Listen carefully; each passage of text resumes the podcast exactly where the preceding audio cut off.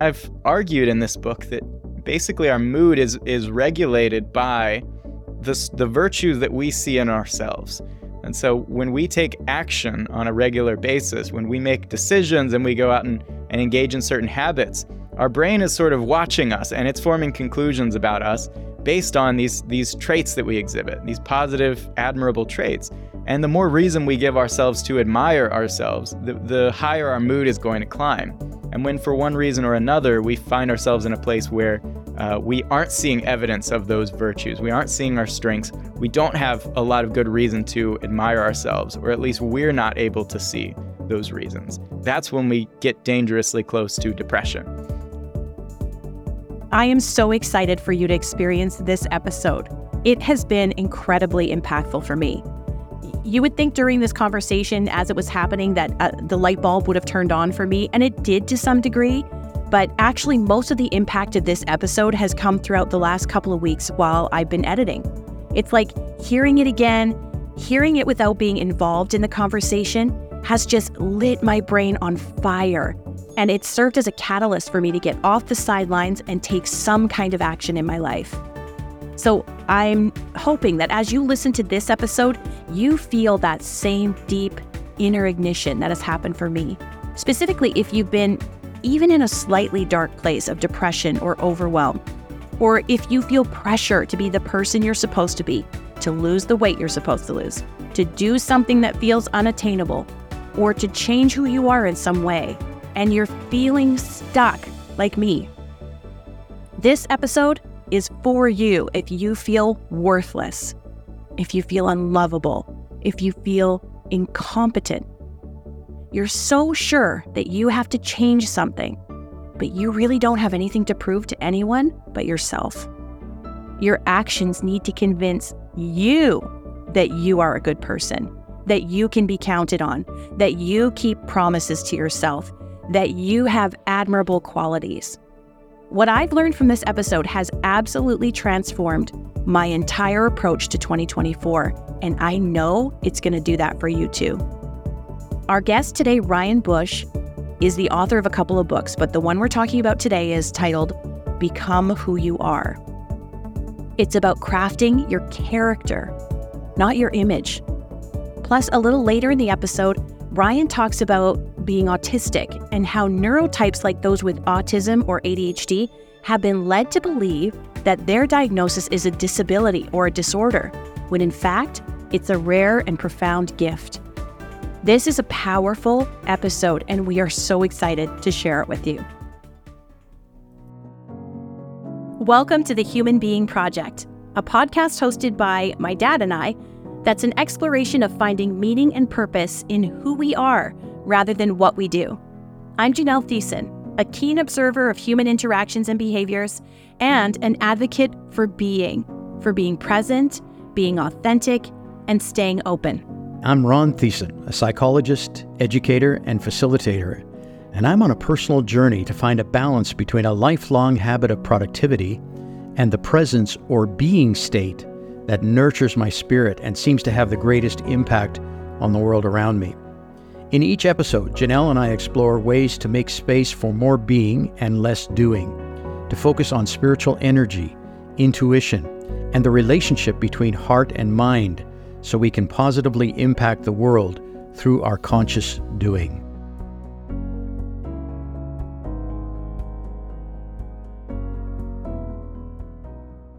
Today, we're welcoming Ryan Bush. And the reason he's joining us on the podcast is because he's written a book called Become Who You Are, a new theory of self esteem, human greatness, and the opposite of depression. So we're intrigued to have you on the podcast today, Ryan. Tell everyone a little bit about yourself. Yeah, I'm, I'm happy to be here. Thanks for having me, guys. Uh, yeah, so I'm the founder of Designing the Mind. Uh, I wrote a book by the same name, uh, Designing the Mind, The Principles of Psychitecture. It was published in 2021. It was kind of a bestseller, and, and uh, it's brought in a lot of people to my community. And uh, through that, I've been able to develop a number of uh, products, physical products, online programs, a membership community, and of course, this new book, which I think is my best one yet. So I'm really excited mm-hmm. to be sharing it with everyone. That's awesome. So you you started this journey? How? I like I read in your book here that you you were homeschooled, am I right? Or, That's right. Yeah. Yeah. And I'm going to say it's a little similar to my upbringing because I was raised in a very very private school in the sense that there were like I'm going to say 20 kids from grade kindergarten to 12. So it was like almost like homeschooling.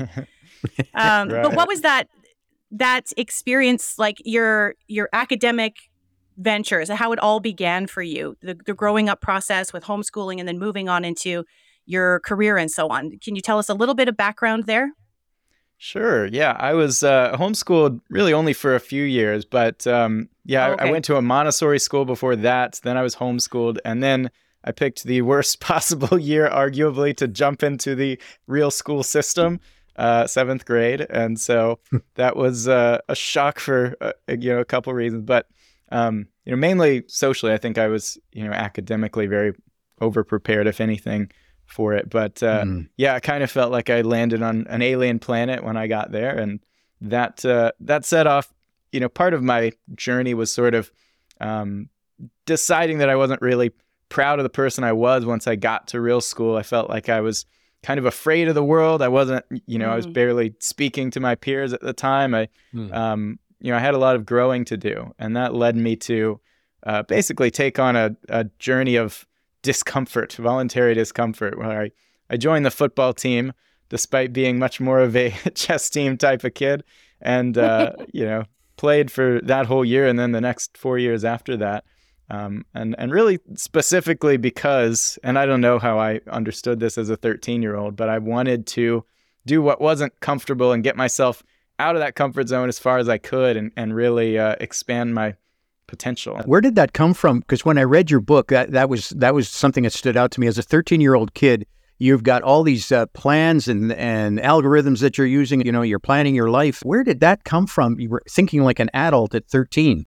Yeah, I, I'm naturally very introspective. I'm very much, you know, I've been obsessed with my own mind for a long time and uh, emotions and happiness. And, you know, I think part of it is part of it's genetic. Part of it, I think my parents did a, a pretty good job on that front. They're both very thoughtful people, and so uh, yeah, I I had been thinking a lot about you know the good life and what goes into it for um, I guess I guess my whole life. It, it, it is kind of shocking to me that I you know made a call like that at such an early age, but mm. um, yeah, I mean it, it really does speak to how I'm wired. I'm I'm always kind of uh, oblivious to the world around me and my my social world and my like physical surroundings, but I'm always thinking about my own thoughts and beliefs and emotions and uh, mental habits, and so that's mm. created this whole world of psychitecture down the line. Um, that's sort of the focus of my first book and kind of the pervading focus of all my work. But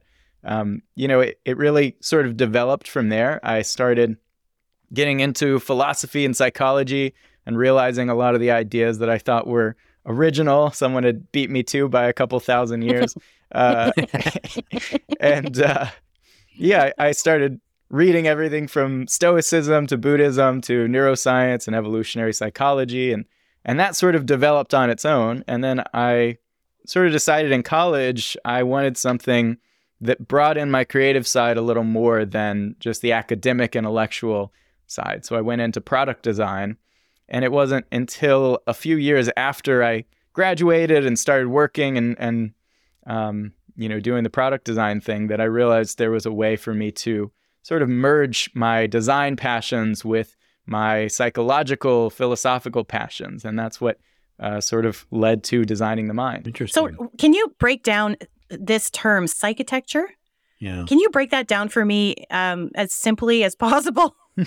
Because that one, is, I, I find it hard to understand the, the concept and i think people would benefit from it so what how do you what is that what is psychitecture Sure. It's really just the process of designing and modifying your own mind and sort of the mental patterns that make up who you are. I mean, you, in some ways, you could think of it like the mental equivalent of bodybuilding or something. It's just a focus mm. on building, developing, uh, exerting your own design and your own values on the way that your mind is structured. And, and a lot of that comes down to what I call psychological algorithms. But you could think, you know, just micro habits in your mind. So, for example, if you have a habit of, of thinking a really negative thought uh, when a, an apparent setback happens to you, uh, you could go in and say, well, that's causing a lot of negative moods. And if I can replace that habit with, you know, finding a positive interpretation, right? There's a lot of evidence that that'll result in much healthier moods and, and actually eliminate a lot of mood disorders that are perpetuated by these interpretations. And so, looking at the way that our hmm. thoughts and our emotions and behaviors sort of chain together and how we can jump in and find the leverage points to change it for our for our own good essentially. The first book it was it was very focused on this process and the principles behind creating the mental changes. But i think it could lead some to ask well why? What's the point? Where am i going? What what do i want to design my mind for and i think in some ways this book addresses that it it sort of gets to the heart of what the good life is and what it means to have strong character and a healthy mind and so it, it provides a map for navigating uh, your life and your decisions and also your psychitectural endeavors. Well, I, I just, like I said to you um, earlier, I just read chapter 12 of your book before we jumped on here to record this podcast. And I'm really glad that I did because uh, the concepts of your book are awesome.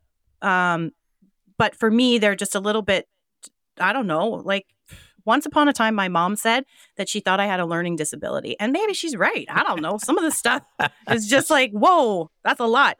But what I love, love, love about your book is that you did this chapter 12 summary for people like me because you made it into more of a story. You used real life applications for what you were actually talking about throughout the whole book because you talk about things like virtues.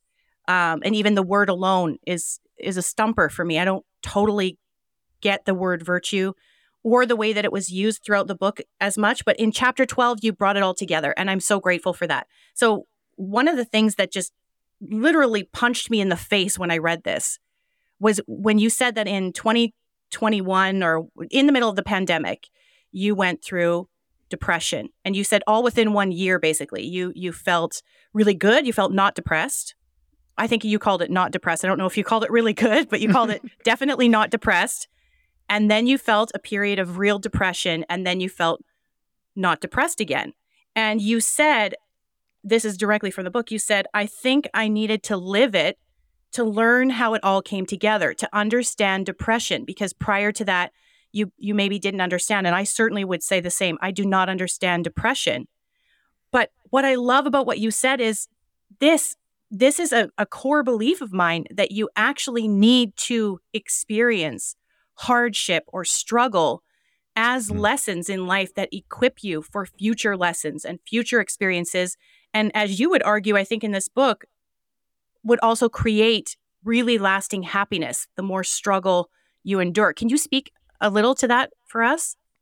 Sure, absolutely. So, um, first, I'll just say, like, uh, you know, everyone learns in their own different ways. And so that's uh, one of the reasons I'm, I'm developing an animation to kind of get across these ideas because oh. I think they're very visual and, and books don't lend themselves that well to that. So um, mm. yeah, I'm, I'm nice. excited to share that soon. But um, yeah, as far as uh, the the role that hardship and, and difficulty play, I think um, yeah, you know, I've I've been studying depression and, and all these different psychological you know variables behind it for decades now, and um, you know, it really uh, it, it didn't all come together until after this experience. I, I had sort of played around with a few different theories and none of it added up. And then once I felt it, once I was actually in it and knew what it was mm. like, a, a, lot of those uh, little bits and pieces of research sort of clicked together for me. And so, um, you know, in my case, a, a big part of what was going on with me, I, I had had you know pretty high self-esteem my whole life. I'd had you know overall very positive, healthy temperament, um, good mood most days, and of course I would have bad days, but I'd go to bed and wake up and, and the bad mood would be gone. And uh, that's that's where you want to be, but that's not where it is when you're in depression. That that kind of hangs over you. And I think what led me into that was was one getting to a place in my work where I was no longer seeing what I was good at uh, you know, I was I had started out as this creative designer, and you know, the product cycle had sort of pushed me into a engineering, drafting, very technical role that I was pretty bad at, honestly. Um, and so, and I at the same time, I had a coworker who had taken a really strong dislike to me from from like day one. No apparent reason really, but was just kind of sabotaging me at every turn. And, um, you know, between this um, and the fact that at one point she actually diagnosed me with autism with, with no solicitation. Um, I mean, it really, uh, really bizarre. But but this obviously gave me a lot to grapple with over that year. And then there was, of course, a pandemic uh, that hit just after. And uh, pandemics don't tend to make things better for an hmm. identity mm. crisis you may be going through. So, um, yeah, so so all this kind of led me into that position where I really uh, wasn't convinced of what I had always been convinced, which is that I'm a you know a, a worthy, lovable, competent person. Um, and this is exactly what we see in depressed patients. They, uh, you know, particularly those who are severely depressed, they think they are worthless. They think they're unlovable and incompetent.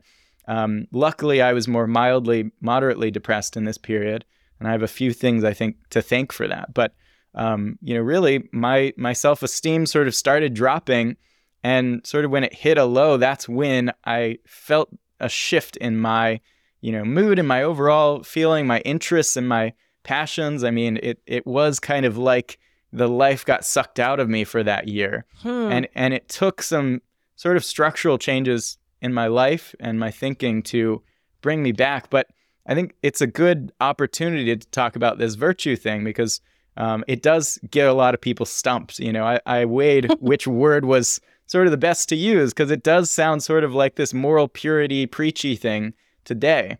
And historically, it hasn't always been that way. It, it was arete in ancient Greece, which uh, is often translated to excellence. Like it's not just about being, you know, morally good. It's about being good at things, whether it's you know courage or compassion or creativity. You could call it your strengths. You could call it your, you know, personal skills, whatever it is, your character traits. Um, but these are the things that you are good at and that we admire as a as a species and other people. We we can look at all these different cultures, and there are certain strengths, certain virtues that are pretty much admired in every culture in the world. Um, and so there's something very important, very deeply ingrained about these traits. And I've argued in this book that basically our mood is is regulated by the the virtues that we see in ourselves. And so when we take action on a regular basis, when we make decisions and we go out and, and engage in certain habits, our brain is sort of watching us and it's forming conclusions about us based on these these traits that we exhibit, these positive, admirable traits. And the more reason we give ourselves to admire ourselves, the, the higher our mood is going to climb. And when, for one reason or another, we find ourselves in a place where uh, we aren't seeing evidence of those virtues, we aren't seeing our strengths, we don't have a lot of good reason to admire ourselves, or at least we're not able to see those reasons. That's when we get dangerously close to depression. And so I, I've argued about some of the origins of all this, but you know what it ultimately means is that you know the the right way to think about the good life and what what is a good thing to happen to you isn't fundamentally about your circumstances. It's not about gain or success. It's about that cultivation of character and virtue. And if we start asking how can mm-hmm. i measure my life based on what is uh, e- allowing me to exercise those strengths versus what is just a good thing to have on paper right we'll be much better at this happiness game right? Because you, you can have all the best things in the world happen to you and still be unhappy. And we look at these people and say, well, well what's what's going on here? Well, it wasn't really about having these good things happen to you in the first place. It's about how well those things in your life enable you to bring out your greatest strengths and see evidence of those strengths on a daily basis. I th- I think it's absolutely powerful even just applying it to my own life because I'm not going to lie, I, it's December when we're recording this. I have been in a slump now for a solid four weeks, I'm going to say. And just reading this this morning, I was like, you have hit the nail on the head here because it's about my internal proof. It's it's what I actually believe about my own actions. I'm the one witnessing them. I know exactly what's going on or my own inaction for that matter. Mm. I'm the one who's witnessing what's going on and you're right. I don't see myself as admirable. You use that word admirable traits or you, that concept of admirable traits. And there are some things where sure I I'm not saying I feel terribly about myself all the time, but there are decisions that I thought I made, but that I didn't act on. And so then there is this trust level in yourself where you're like, well, I make promises and I don't keep them. So that's who I am. And that does totally affect mood and happiness. I feel like this was a gut punch for me, this chapter 12. I love it. Yeah, well, I'm sorry to hear that you've been in a bit of a slump, but I'm glad that it, it could be a, a gut punch in that way and, and kind of put things into a new frame. You know, I do think that um, there is this kind of, you know, we think no one's watching when we make the decisions that sort of define us. You know, if you, um, uh, you know, I always say if you find a wallet with a, tons of money in it and you, you know, decide to keep it and not return it to the owner, you know, no one's going to find out. You're not going to get in trouble. The, the consequences are in your own yes. mind. And this is what, you know, religions in many cases have been centered around is this idea that there are deeper consequences for the things you do even when no one's watching. But the truth is, just psychologically, the most important person is always watching. That's you. And so that's how you need to navigate your life. I think uh, just using that as a compass for where you should go next in your life. How can I make myself admire myself more? How can I keep those promises? How can I, you know, do these things that I've always been good at and prided myself on, but they've lost expression. They've been suppressed in my life right now. This is uh, this is really huge. And I think our our sort of collective map for navigating our well-being just doesn't account for this well enough. Totally. I actually wanted to read an excerpt from the book from page 218. You said one of my core goals in this book is to break the illusion that your challenges are mere obstacles in the way of your goals. To get you to stop approaching life like a tourist climbing incredible mountains, frustrated by the fact that it isn't easy. You've been talking in pages previous to this that the challenges and the discomfort are there for a reason. They actually serve such a valuable purpose. And that's one of the things I've been struggling with in the last few weeks is I have an addiction to mediocrity. I am comfortable. I am not uncomfortable enough to make change. You said something about that. You talked about comfort and mediocrity is actually worse than having one acute negative experience because you stay in that that comfort and mediocrity, where an acute negative spirit experience can sometimes like be a catalyst for something amazing to happen in your life, even though it sucks at the moment. That mediocrity, that's I am firmly planted there. And that is very a very difficult spot to be. And you do have to force yourself into areas of discomfort like you did when you said i'm a chess player probably but i'm going to go be a football player and right in line with that uh, when you talked about you know when you have your summers with nothing to do and you're looking at the beginning of the summer and saying, "Oh, it's going to be so nice. I have nothing to do," and then you're bored silly. And when you filled your summers with with ob- objectives and things that you wanted to accomplish, there's so much fulfillment in doing that. And this is something that I'm facing right now. You know, I am uh, in the process of cutting back and doing less, and wondering how I'm going to be with doing less because I, my whole life I've been doing. So, mm-hmm. and one of the reasons for this podcast, even, you know, because we're really exploring this whole concept of of being instead of doing, and and actually being uh, when you're when you're confident and you're solid in your being, you actually probably do more just by being, rather than by working so hard to do certain things because you think that that's what you should do. I was curious how that would play out with your focus on being versus doing and that argument that I make um, that, that when you're not doing anything, you you don't have evidence of these strengths, so you end up being miserable.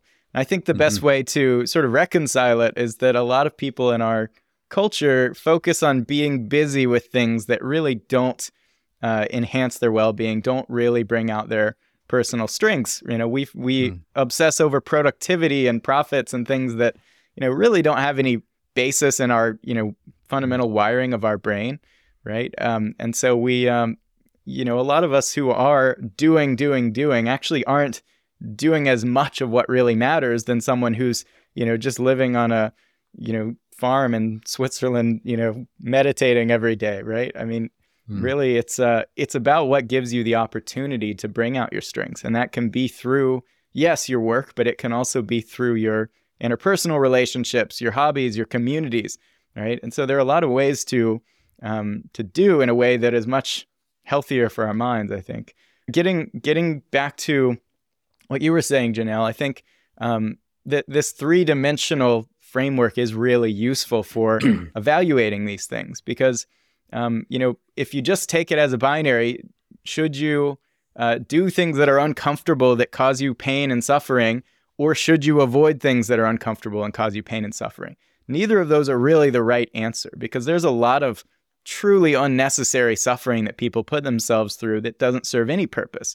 But there mm-hmm. are also people, like you say, who are trapped in comfortable mediocrity. I mean, I imagine yes. What would have happened if I had stayed at my company and there hadn't been some things that uh, that sort of pushed me out and and gave me that acute nudge to leave. If I had just stayed there for for decades in that comfortable mediocrity, how would how would things have turned out, right? Mm-hmm. And so I think the best way to make these decisions is to use this framework. And so if you imagine that there's a chessboard sitting in front of you, and you've got the x axis, which is the left and right, uh, pleasure and pain, essentially. Further you go to the right on this chessboard, the more pleasure you've got in your life.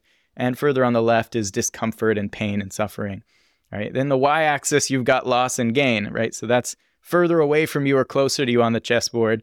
Uh, you know, move further away, and that's you you've got more gain, more success in your life, more things are going the way you want them to in your circumstances, and then loss is is down, right? And so the the idea is that this is the map that most people use to navigate their happiness. It's what we use by default, and it's what culture sort of tells us more pleasure and more gain is better.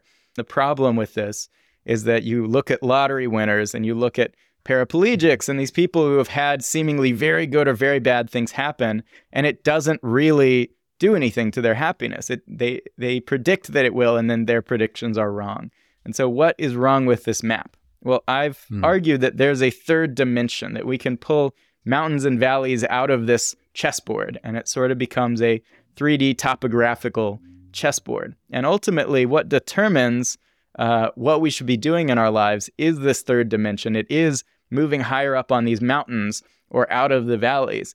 Uh, and so it's it's going up in this z dimension. It's not going right or left or back and forth. And that's why there will be times in our lives when you know going to the left or down, right, going through something that is uncomfortable, that is painful, will actually allow us to go higher in this z axis uh, because uh, you know just the way that things play out. Some really difficult circumstances give us more opportunities to demonstrate what's great about us, give us more reason to admire ourselves. There are mm-hmm. people mm-hmm. who have, you know, been in concentration camps and, you know, terrible situations who really focused on handling their the hand that they've been dealt uh, in a very virtuous way with courage and with integrity and, and compassion and and these people end up saying yeah it's it's really about something else. It's not about having good things happen to you, it's about the way that you deal with them. Um, and mm-hmm. similarly, there will be other times when it really is going toward that pleasurable, comfortable thing. It really is that job with the pay increase that will also give you the ability to bring out more of your strengths. And so, either either rule that you should do what's uncomfortable or shouldn't is too simple. You have to think about the full map and ask what's going to give me the opportunity to show myself what I admire in myself, to show myself what's so great about me. And uh, and that'll change throughout your life, and it's a balancing act. But but that's I think how we should be navigating. You said that you may achieve greater net virtue by striving for balance. You said that on one of these pages here, and I highlighted it because the balance is also a crucial aspect. But I guess the way you find that balance is like you just said, you ask yourself the key questions: Is this actually am I working towards something that's going to create a better feeling about myself? Am I going to see myself as admirable or am I going to see myself as a winner or somebody who gets stuff done or whatever you perceive the ideal superhero in your story to look like or to do or to carry out? Can you see yourself that way? Right? Yeah, I think that's right. I mean, um, you know, I'll, I'll say, for example, right now, I'm pretty much living and breathing this book launch, and uh, and it's certainly giving me lots of opportunities to use my professional strengths and all these different skill sets that I've acquired over the last few years. So it's fulfilling overall. But I do think after this book's launch and I'm able to get a little more balance, I'm able to have more of a social life and you know around me and spend less time working. I think I'll actually move higher in that Z axis. I'll be able to see more virtue through a through a healthier balance. Right. I have to keep that in mind and say this is temporary. This is not how I want things to go after the next couple months. Um, mm. So So yeah, it it is uh, it, Mm. it is a tricky balancing act at times, and it doesn't help that we have to, um, you know, very often work to meet our basic needs uh, and just you know put the food on the table essentially. That that gives us some difficult decisions. You know, is it worth taking on this repetitive, monotonous job that really doesn't give me any opportunity for virtue or creativity uh, in order to you know just pay the bills? or do I take a risk and, and go for this new venture that you know maybe will will help me do that, may not? Um, yeah, I mean th- there are tough decisions in all this. I think um, you know most important thing is that we at least have a compass, a way of of evaluating those decisions and, and knowing what we're doing in terms of our own happiness. I was wondering if I could ask you about a paragraph that I read here that I don't totally understand. I'm Mhm. g- I'm going to read it to you if I can, and then maybe you can simplify it for me. You said we must remember that our happiness mechanism was not built for our own sake. It was not meant to be gamed for maximum well-being. It was meant to maximize social status and genetic outcomes. For this reason, we're not wired to be conscious of it directly. In fact, we probably evolved not to understand this mechanism very well. What do you mean by that? Yeah, so I, I sort of talked about this two dimensional map and the three dimensional map.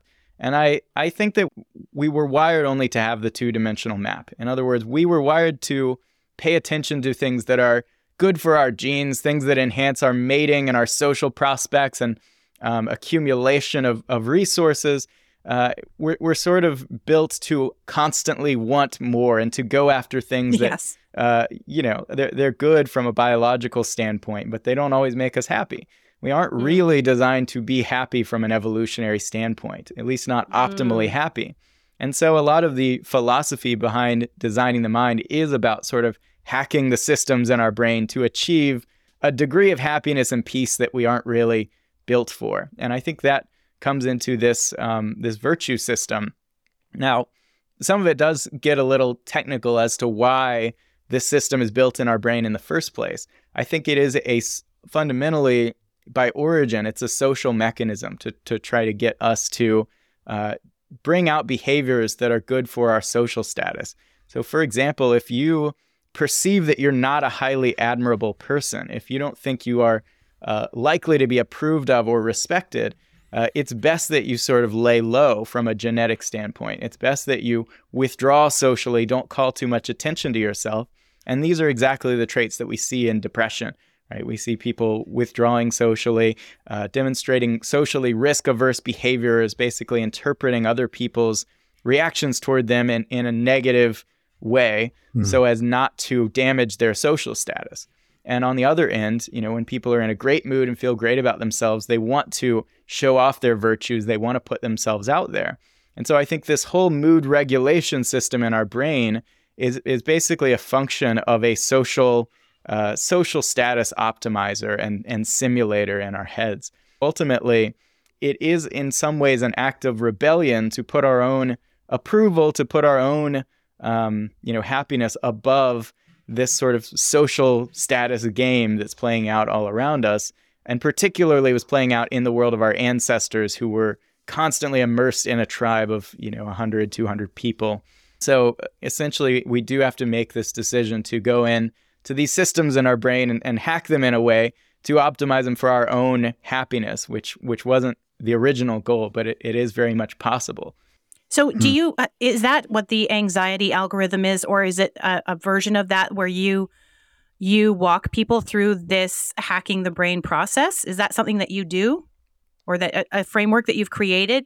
Yeah, so this is all kind of um, subsets of, of psychitecture. And so the anxiety algorithm was kind of the first thing I made after putting out the book because I, I provided this high level overview of this thing called psychitecture, but I hadn't really done a deep dive into one specific mechanism and how Mm. we rewire it in our brains. And so I spent basically a year reading everything I could find on anxiety from, you know, popular books to clinical handbooks to research papers um, and and integrating that all into a really solid understanding of how uh, this system in our brain works that creates anxiety. It's distinct from but interrelated with you know what we're talking about with depression and the self-appraisal system. So the anxiety algorithm, I have a course centered around it, but the idea is, is going in and actually creating these deep changes to the fear and the panic and the worry that's b- sort of ingrained in our brains as opposed to just calming, soothing ourselves, escaping the anxiety, actually, uh, you know, changing it on a deeper level. I love that.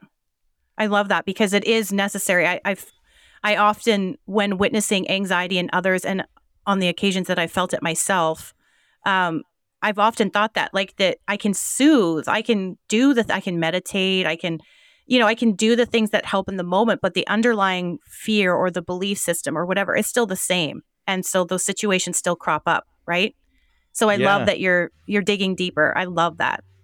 Yeah i mean and really people don't realize this but very often when we soothe our anxiety we actually make it worse or we reinforce it because we essentially are are escaping it it's a form of of avoidance and avoidance mm-hmm. is exactly what fuels anxiety and so right. any, any kind of avoidance whether it's you know the obvious running away from something or you know mental avoidance anything we do in our heads to escape this all tells our brain that basically that thing we're afraid of is a legitimate danger. We should keep being afraid of it because we ran away from it.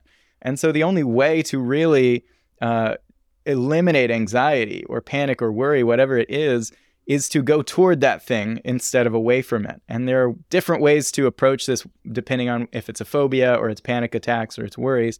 Um, but but essentially finding that way to actually go toward the thing you're afraid of, stop avoiding, and and actually go so far as to embrace that thing. That's really how you overcome anxiety. And I've seen it, mm-hmm. you know, both in myself, uh, both looking back at again that experience joining the football team and signing up for presentations, basically, you know, exposure therapy without knowing the name for it. um, I did it. I did it again with climbing. I had this really intense fear of heights, and I was a member of a climbing gym, but I only did the bouldering part because I was scared to climb up that high. And uh, and I basically took everything I, I learned from developing this program uh, and used myself as kind of a guinea pig. And uh, you know, there there was definitely a learning curve to it because at first you think exposure therapy means just do it, and I tried to just do it and it didn't work. The fear didn't go away. And I mm. learned a lot of the important nuances of it. I learned that really I, I wasn't afraid of the height so much because I can fly in planes and go on roller coasters just fine. I was afraid of the possibility that I would like decide to let go and fall or I would, you know, slip. Mm. And so I had to kind of uh, climb up to a height on the wall that I was moderately afraid of and start like deliberately slipping. I would I would intentionally try to grab the next hold and fall and uh, and I did this enough to the point where I turned it into kind of a this playful thing. I was showing my brain that it's not this serious danger. Uh, this is essentially a joke. Wow! And I was able to scale that up to you know climb to the top without any anxiety over the course of you know a couple weeks of doing this. Wow! Wow, that's incredible. I'd, I'd like to switch gears a little bit here because I when I, when I listen to you talk, your your mind thinks in very uh, logical patterns. And uh, I know not everybody's like that, but um, you wrote in your book about uh, your, that you were diagnosed with autism and what that meant to you and what, what things you've realized about autism and i'd like you to talk a little bit about that if you wouldn't mind uh, even even to the point of you know the evolutionary evidences of autism being something that is beneficial and in its own way special um, if you could, uh, if you could just address that a little bit, I'd really appreciate that. Yeah, absolutely. So I, I mentioned, yeah, that that uh, a coworker had uh, sort of diagnosed me with autism without any any solicitation of that. But um, you know, I I basically spend the next few weeks after that kind of researching and nodding and realizing uh, the worst part was that she was right about that. Um, I don't think the the approach was right, but uh, yeah, she um, I did end up sort of self-diagnosing myself and and uh, learning more about some of the misconceptions and the stereotypes that I had held that caused me to overlook this in the past. Um, you know, I, I had always assumed I just had social anxiety and and uh, yeah, but that didn't really explain the way that my brain works. It is generally like pretty different. It's very systematic, and that's something you see in a lot of people who are autistic. but I also wondered about it because there were a few things that didn't add up with my understanding and the cultural understanding of autism. I mean, for one, why is it so prevalent if it's just this crippling disorder that has negative effects, right? From mm. an evolutionary standpoint, it shouldn't have been preserved in the gene pool. And I think the same goes for other, you know, neurotypes like ADHD, for example. Why why is this stuck around if it's such a bad thing? Um, and and you know, also the fact that we see so many people who are autistic and they do have these social struggles, but they also have minds that work in really good, mm-hmm. admirable ways, right? Mm-hmm. We see yeah. a lot of analytical and creative talent among these different types of brains. And so why does this exist? Why is this here? And and it kind of ties into my broader argument on the evolution of human virtues. Uh, but essentially, we can look at certain species of animals and see that there are rare patterns, rare colorations in a few of them, and, and things like guppies and certain lizards. And, You know, we see this um, also in you know psychopaths in the human population, right? But essentially, there are certain combinations of traits that are preserved in only a small percentage of the population because they're only really adaptive when they're rare. It's a trade-off in the sense that you know there's a it comes at a cost. There are difficulties that come along with having a brain or you know, for birds, certain feather patterns or whatever it is, you know, you look at a peacock, right? Why why would they have these huge targets on their backs, uh, basically attracting predators? Um, well, it's because these things are sort of attractive to mates and to social allies, um, even though they come at a cost. And so mm-hmm. this is sort of frequency dependent selection is the idea that certain mm-hmm. traits uh, or combinations of traits are preserved at, at something like you know five percent of the population because that keeps them rare and that makes them admirable and approvable and attractive uh, specifically because they're rare. And so I've argued mm. that that uh, people who are autistic who have ADHD um, they they exist and continue to, to exist because even though there are certain costs either to social functioning or executive functioning, right? They come with other strengths, other virtues. I, I have a lot of close friends who have ADHD, and they're often the most funny, creative, interesting people you'll ever meet. Even though they struggle with certain things that that the rest of us, you know, kind of comes naturally to us in many cases, that it it pays off and it, it ends up having these uh, you know benefits even though there's a there's a cost to it. And so that's what I've sort of argued it's not a it's not a proven theory yet, but I think there needs to be more research on it because I do think this frequency dependent selection mechanism that we see in other animals could very easily apply to neurotypes. And I um I would love to see it, you know, in a few years the the diagnostic and statistical manual update to, you know, stop framing these things as purely disorders when they are different, yes. but they're neurotypes. They they have yes. pros and cons to them. I yeah, that's very that. interesting. Mm-hmm in my practice, I've seen uh, people who are autistic or on the autism spectrum, and I see the genius in them, the capability of doing things that other people can't do. And it's interesting that you really put that into a, a framework and a context, uh, kind of scientifically, uh, for me in your book, and it and it really it answers some questions for me about those kind of people and and the fact that they are rare. Now, I'm wondering what you what do you think about the increase in the diagnosis of ADD, ADHD in kids now, and it seems to be tied into the immediate gratification of all the uh, social media and stuff that's around them all the time. It's it, it's everything moves so fast. Do you think that that is are we are we overgeneralizing when we're saying, well, this this kid now has ADD or ADHD? I don't think we're necessarily overgeneralizing. There, there probably are, you know, misdiagnoses or diagnoses, but um, yeah, I, I think overall we can explain this through a few things. I mean, one, just diagnosis of things in general is getting more common. There's more awareness, right? More people are willing to go to a therapist and talk about these things. Uh, I mm-hmm. also think that you you really only do that when there's some problem, and so I think that it could be that the modern world is getting more and more problematic for people of these different mindsets. You know, in the in the ancient world when our ancestors lived, uh, for one, I think someone like me wouldn't have struggled socially as much because you, you didn't have to do a whole lot of meeting new people and um, you know small talk and things like that because you know you, you knew 150 people and you've known them since you were born, basically. Mhm. Um, and and you know, people with ADHD, you, you didn't have to, you know, sit at a desk and focus on one single task for a long Mm. period of time. You didn't have a house you had to keep clean. You didn't have a phone you had to keep track of.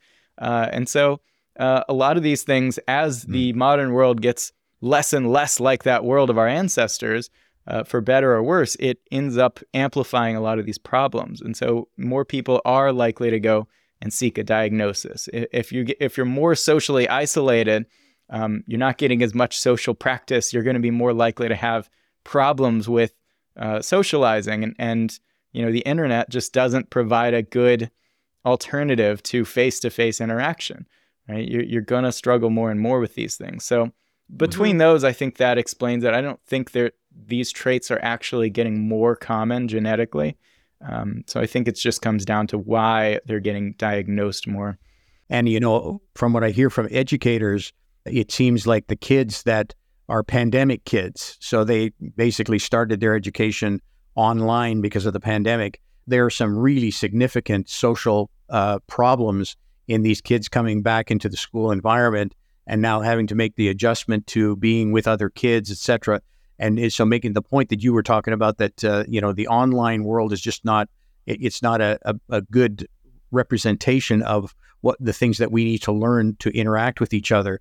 And I think it's that the problem is, is just growing in that generation of kids. Yeah, I, I think between that, between the, the isolation of the pandemic and again the internet, and just how um, you know social media and, and things sort of distort our attention spans, I think it's going to shine a light a lot more light on some of these difficulties that otherwise wouldn't have become a problem. I mean, again, Yeah.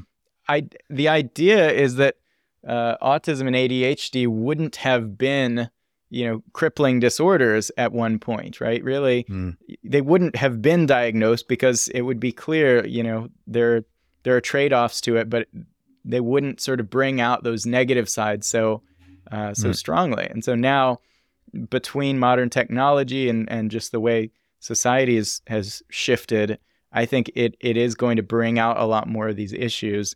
Um, so so we will see more of these things getting diagnosed. Hmm. Now, um, it it does also touch on you know depression getting more prevalent, um, particularly among young people, which is really alarming. And I don't think this is a you know neurotype by any means. This is not just uh, the way that different brains are wired. We're we're all wired to be capable of getting depressed under certain conditions. And so I think uh, the modern world does have to do with this too. But I, I think it's uh, in large part because yeah, kind of kind of what we're saying that you know social media just doesn't function as a good alternative to real social community, and you know Mhm. modern work doesn't doesn't serve as a good alternative to the kind of work that our ancestors would have been doing. Um, you know, basically sitting in front of computers all the time. And so, if this is the case, it is going to distort our ability to bring out and see our own virtues. I think there are also, you know, uh, sort of societal beliefs that we inherit that, um, you know, that limit our ability to see our own strengths. You know, we may be a lovable uh, person that that has tons of friendship and love in our lives, but we ha- have been conditioned to only pay attention to achievement, and as a result, Yes. uh, we may become depressed Yeah. because we we just don't believe we add up on that front when really that's one, Right. only one type of virtue that you can have. Yeah. Very good point. I feel like we could talk forever and ever because there's just so much good stuff here, honestly. Um, but we do need to wrap it up. So I wanted to give you an opportunity to tell people how do they get a hold of this book? Um, and are there other ways that they can work with you or resources that you provide specifically for depression or for anxiety that you want to talk about? Yes. So the book is now available for pre-order. Very excited about that. We're trying to go big with this uh, launch, and you can literally get the Kindle version for two dollars. It's kind of insane. Oh, Um, wow. and there's also a hardcover version, but um, you can get all that by going to designingthemind.org slash becoming. Uh, you will also see links there to join the email list and get a couple of free books. The Psychitect's Toolkit and the Book of Self Mastery will be sent right to your email list. And then you can kind of learn more about the DTM ecosystem, right? We've got, uh, yeah, we've got a program kind of built around these ideas called the flourishing function. We've got a uh, deck of introspection cards for getting to know yourself and asking the right questions. You kind of take a card, go on a walk, and it has a little pocket-sized Oh. journal that you can write in. So um, yeah, we got a lot of cool resources, and uh, you No can get to them all at that one link. So. Awesome. We'll have that link in the show notes for sure. Do you work one on one with people or, do you work with them through the materials that you provide on your website? I don't do any one-on-one work, but I do have a private community called Mindform that is. Uh, it's got all the programs. It's got all these resources on it. It's a paid membership. It's application only. Um, but the idea is to kind of provide a a community and, and almost a mental training center. Like uh, you know, we all have memberships at gyms for exercise of our bodies, but we don't really have a place uh, like a membership for our minds. And so this is a community and a training platform for self mastery and psychitecture, all kind of built into Cool. one. Well, thank you so much for joining us today, Ryan. It's been such a pleasure. This has been really interesting. Thanks for joining us. Yeah, I've really enjoyed it too. Thanks so much for having me. To connect with Ryan, visit designingthemind.org, where you can pre order this amazing book, Become Who You Are, and download some great free resources. For direct access to the community, products, and programs Ryan talked about in the episode, just click the link in the show notes. Join us next week when Dad and I talk goal setting, specifically how to hack those New Year's resolutions so they don't feel so impulsive and impossible to stick to. If you've already bailed on those promises you made to yourself for 2024, or you feel so discouraged by the predictable crash and burn of these New Year's resolutions that you don't even bother to set goals anymore, this episode offers a strategy to create the internal proof you need to trust that you can deliver what you promised to yourself. Don't give up on you. You're not done yet. See you next week. Do you have your own story about being versus doing? We want to hear it.